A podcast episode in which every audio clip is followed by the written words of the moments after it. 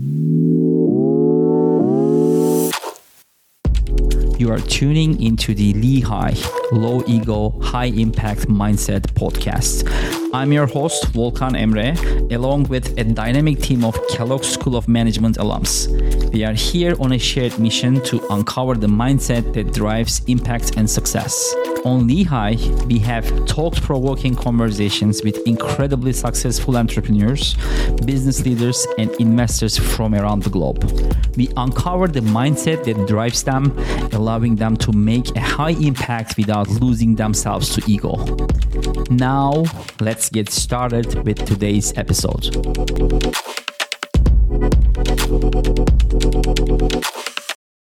Today, we are hosting Linda Maclachlan, the founder and current board chairperson of Entara, a Chicago based leading cybersecurity and IT managed services company. Linda is also the co founder and CEO of Forecheck, a cybersecurity startup.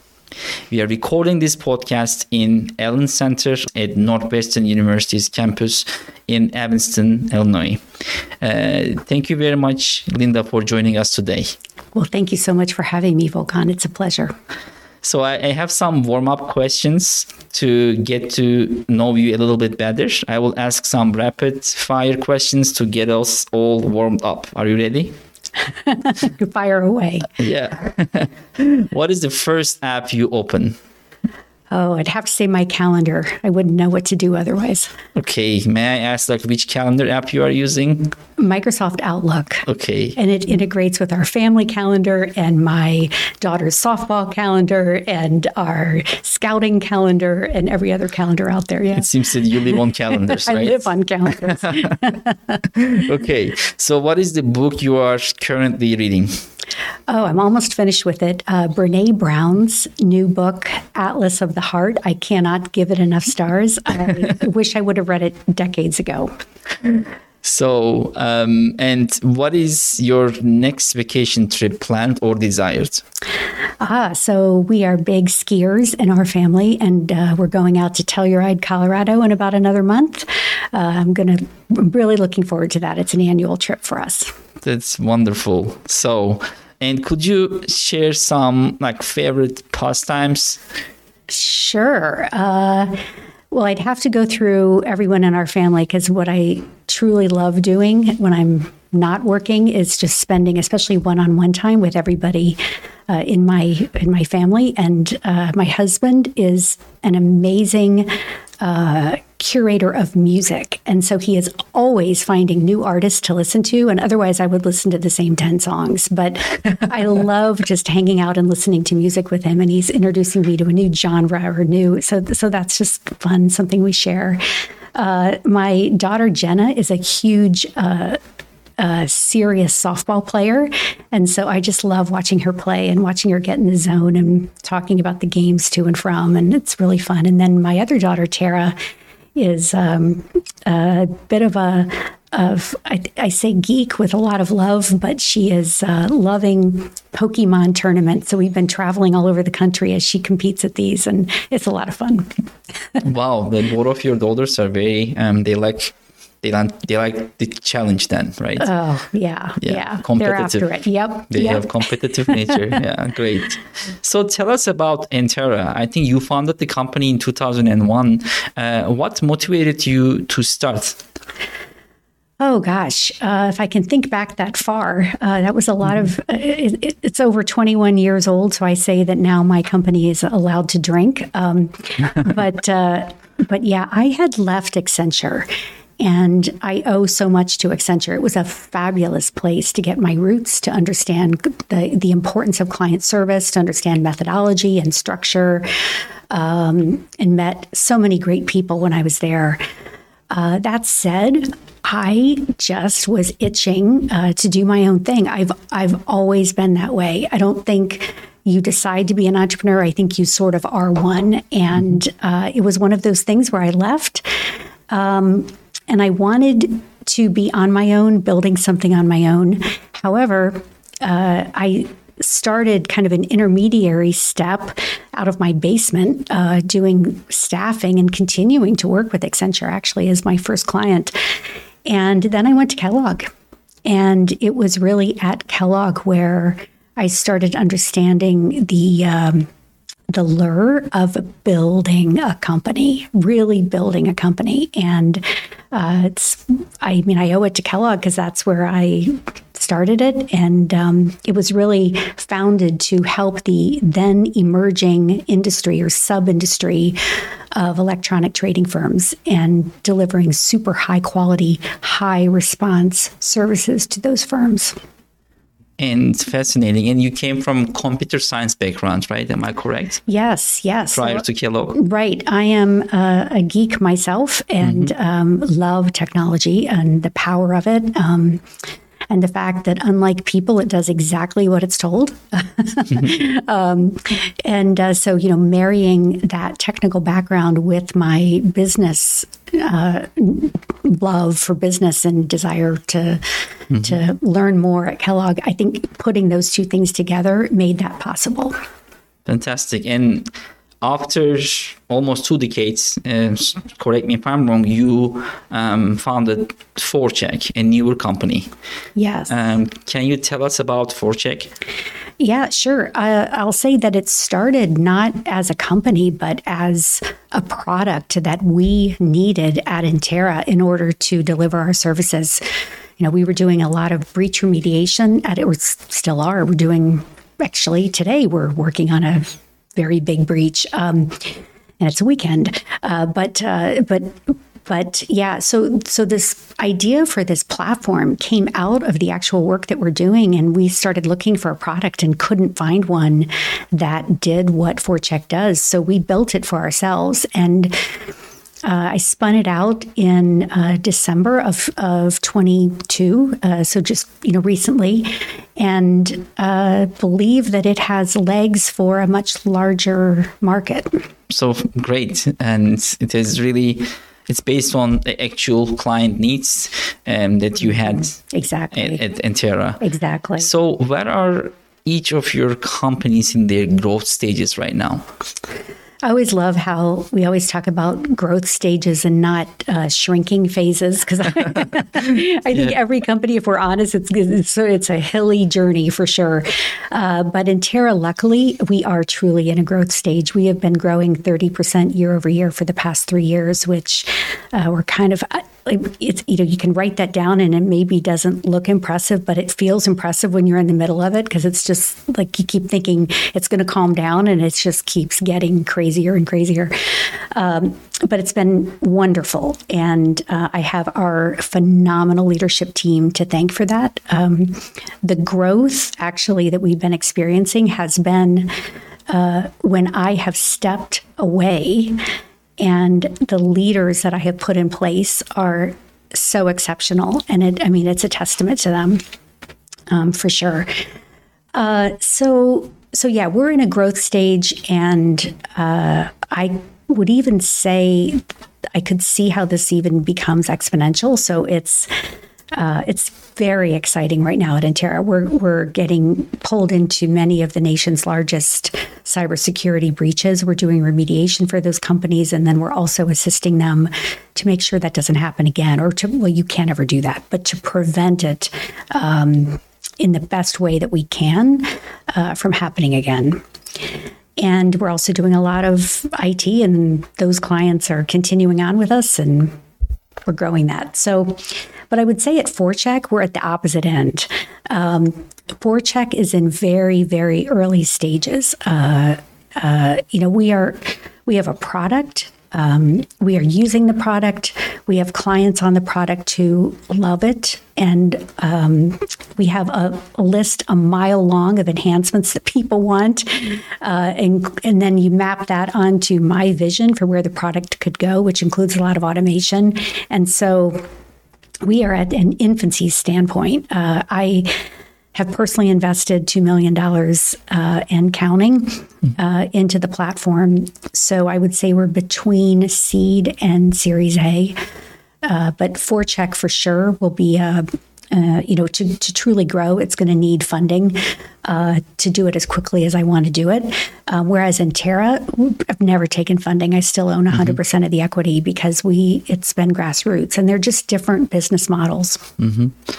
So it's very impressive.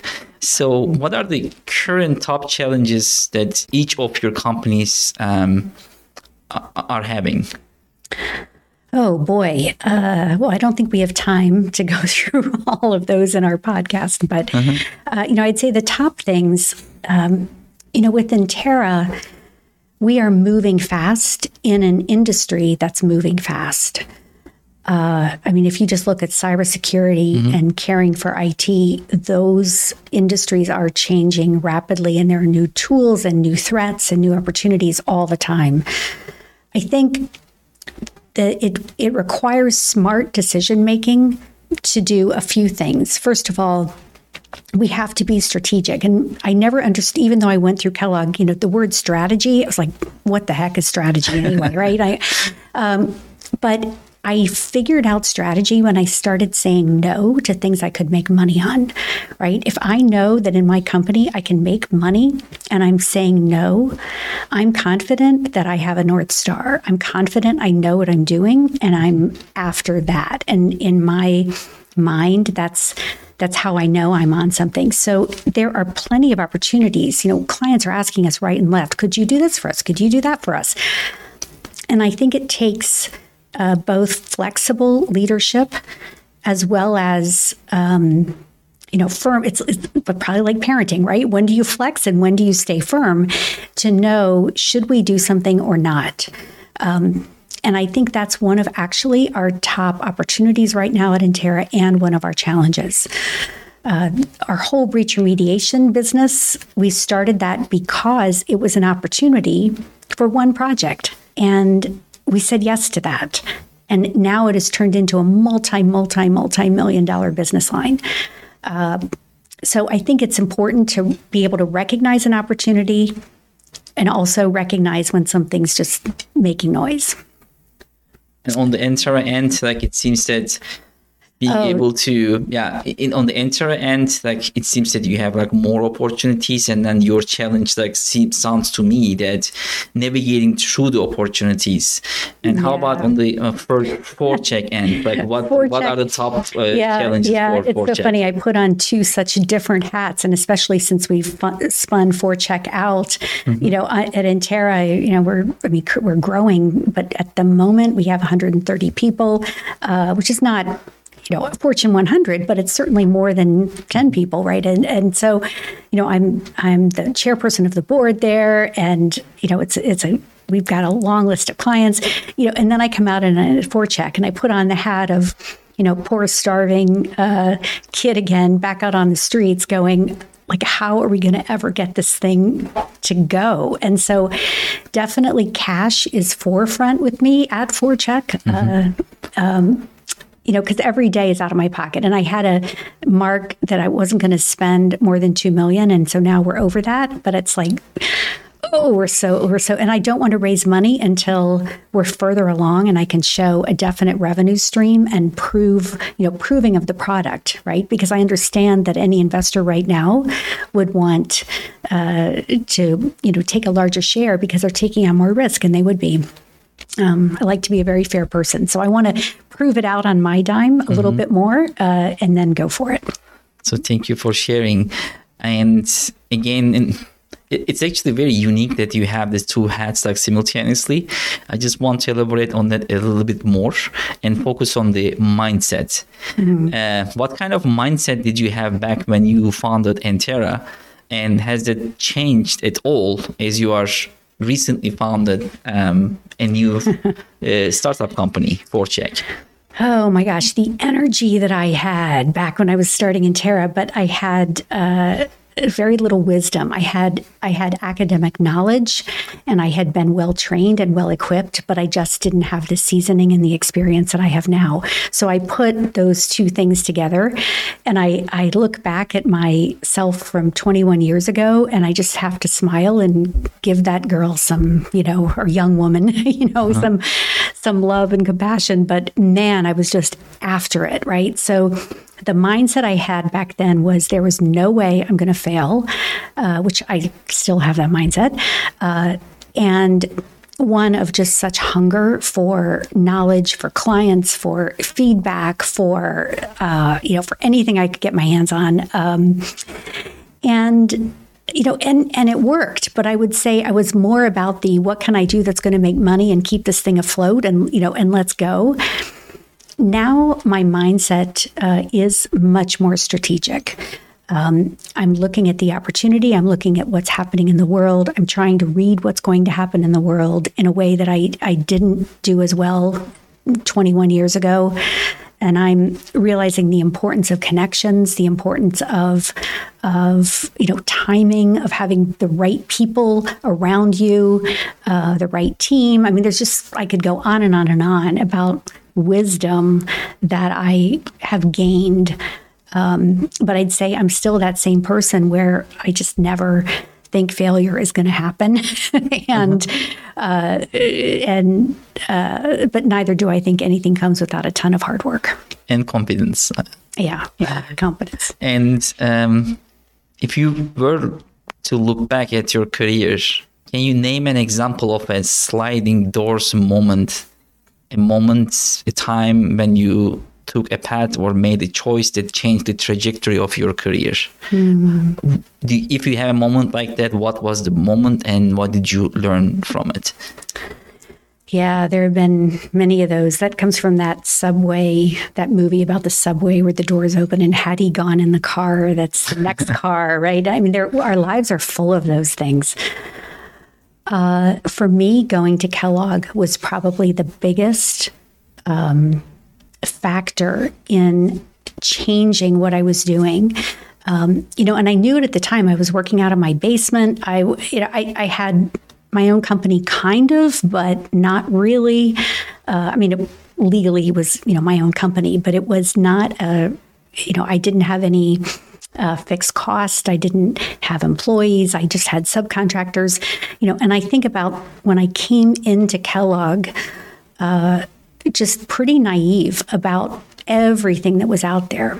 And through the relationships and the coursework and the relationships and the knowledge and the relationships, you know, I keep going back to the relationships. Like it just, um, you know, it was eye opening for me and um, I think my classmates actually gave me the confidence to take steps that I might not have otherwise taken. You know, they said, We believe in you. You should go do this. You should. And, um, you know, I needed that. That's great. Are you in touch with your classmates? Oh, absolutely. That's absolutely. Great. It's a, it's for sure a, a lifelong, um, you know, or it should be, right? Mm-hmm. Um, I remember I, I was the last class that had Dean Jacobs uh, as our dean. That's how old I am, right? With all love and respect and honor to, to Dean Jacobs. Um, but he came in and he said, all right, here's the deal. Uh, we are giving you cocktails, we're giving you food, we're giving you lunches, we're making the class consistent, and it's going to be the same group for two years. He said, if you get to the other end of this and you don't have really good relationships with these people, it's your fault, not ours. and I love that. He's like, make the most of it. And he is so right. yeah, that's great. So, um, the we have all faced adversity in our professional lives. Can you tell us about a time when you had a personal struggle or challenge that set you back and how did you overcome it? Oh, there have been many, many, many, many setbacks. Um, I would say that the the one that really sticks out in my mind, and it also makes a great story, is that I was, uh, you know, we were this is back when we had a big office, and uh, we I was at the top of Lakeshore, coming off of Belmont onto Lakeshore Drive, and I got a phone call, And this was at the start of the 08 recession. And you have to understand that I had built a very profitable company, but we were highly dependent on one client. And in one phone call, by the time I got to Jackson to exit, uh, my company had been 75% uh, slaughtered in one phone call. And, you know, because we had so much business with one client, and they didn't cut everything out, but they were making some significant changes on their end. And the way my business was structured, I didn't have recurring revenue. Um, it was all based on more of a consulting model than now. You know, there have been a lot of changes since then. Mm-hmm. Um, but you know they were perfectly within their right to do that and it made good business sense for them to do that mm-hmm. but uh, i remember driving into work on jackson going what are we going to do and decided we were going to sell our way out of it, which was a stupid, stupid decision. Um, and I needed to take a much tougher road. So these are these are just lessons that mm-hmm. you learn along the way. So thank you for sharing. Yeah. Um, speaking of change, all our industries are changing at what seems like a faster pace than ever before. And what things are you looking for in your industry as the drivers of change? And more broadly, how do you decide what is a possible threat or just noise?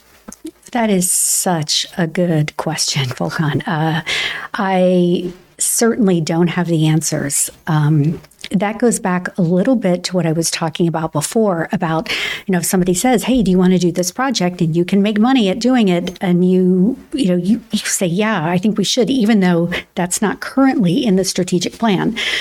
Um, because things do move quickly. And if you always go back to what the plan is, you know, I don't, I think you're going to miss the evolution, which is required of any company. So it takes that ability to be able to look at something and see, you know, take baby steps. I think the thing you don't want to do is go all in on something just because you think it's going to be the next greatest thing. Uh, but, you know, it's funny you talk about that because we have a very smart guy. Well, we have many smart people in our company, but our um, head of security, uh, Ram, is uh, was the person talking about COVID mm-hmm. um, back in January of 2020 and late January and early. And he said, I think this is going to be something. And he would bring it up in every weekly meeting. And I said, Ram, this stuff comes and goes. I mean, I was, I was, I, I'm embarrassed about how dismissive I was of that. And of course, you know, COVID happened. So it was such a good, you know, I actually wrote the word COVID and Ram on a post it so that mm-hmm. I didn't, you know, it, it's a good reminder for me to be able to take things in that that I think might be noise, but they're not. So let's talk about COVID a little mm-hmm. bit more then. Sure.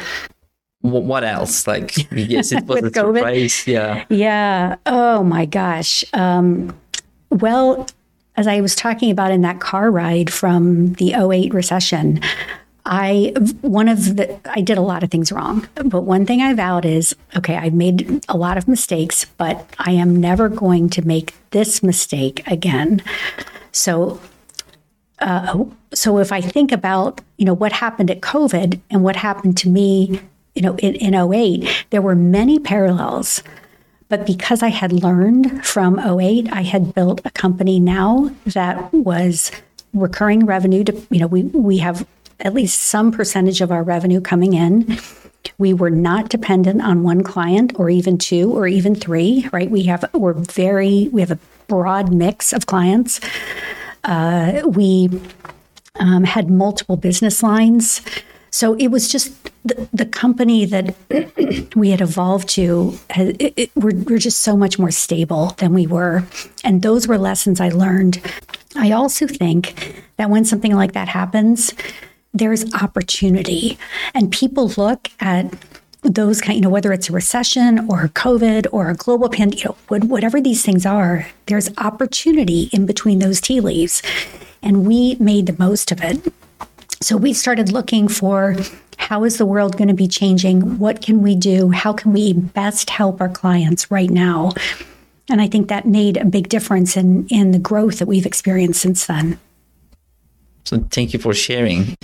Uh, Linda, as a CEO, you have professional and public opportunity to drive social and impactful change. What are you most proud of in what you are doing with the influence and ability to make change that you have today? That's a great question. Uh, I think, uh, I know it's a big buzzword these days, but I have always been a proponent of diversity. And by that, I don't mean just racial diversity, although I mean that too. Um, in fact, we just were recognized in Channel Futures as being the leading IT managed services firm that is uh, leading d- diversity.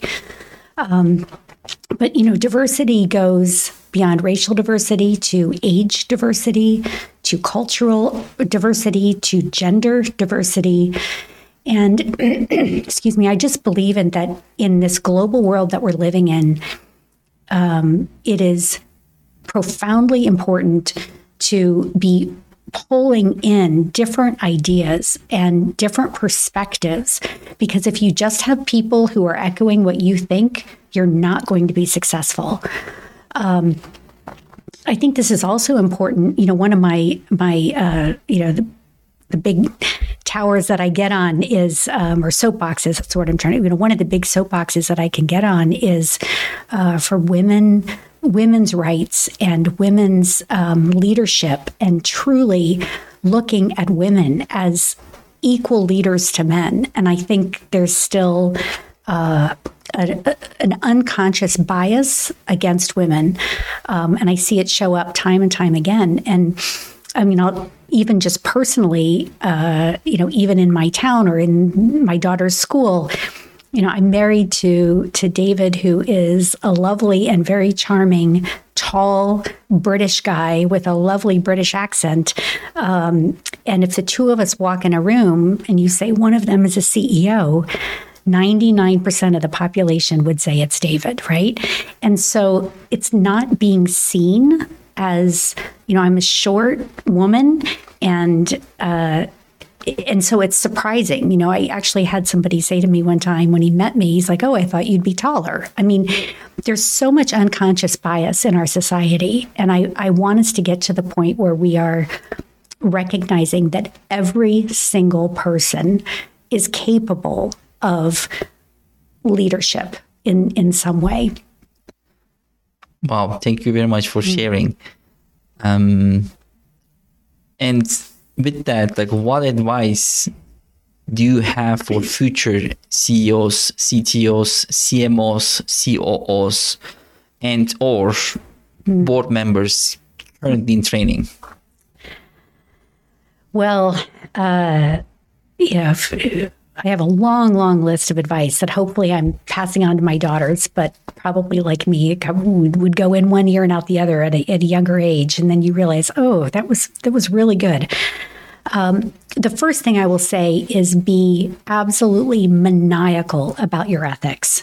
Uh, I I mean, I happen to be a faith based person. And so it's important to me on many levels that I do the honorable thing, that I treat people well, and I, um, you know, uh, you know, for, for all those reasons, but just from a business perspective, I mean, forgetting morality, but the importance of business ethics, especially in our current time, I think you have to assume that every decision you make every sentence you utter, every uh, just you know everything that you're doing is going to be public.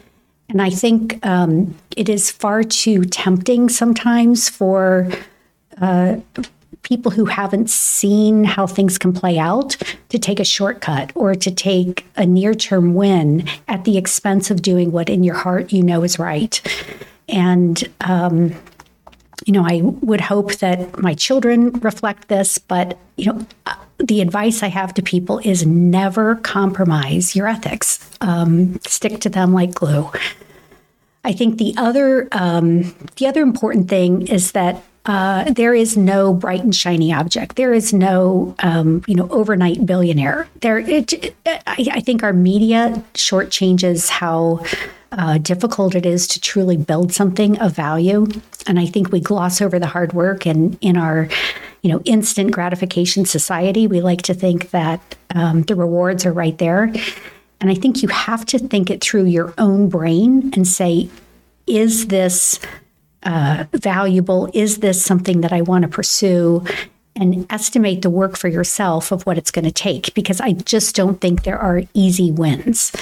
Um, I think people who try to chase those end up uh, getting very discouraged. And, um, you know, but you know, it still is can be can be wonderful and wonderfully gratifying, but I just stay away from the shiny objects. Linda Maclachlan, thank you very much for being a guest today on Low Ego High Impact Mindset podcast. We really appreciate it. I really appreciate being asked. It's been a pleasure. Thank you. Thank you for diving deep with us on another episode of LEHI Low Ego High Impact Mindset. Join us every week as we discover the stories, strategies, and insights that will empower you to grow personally and professionally. Stay inspired and catch you in the next one.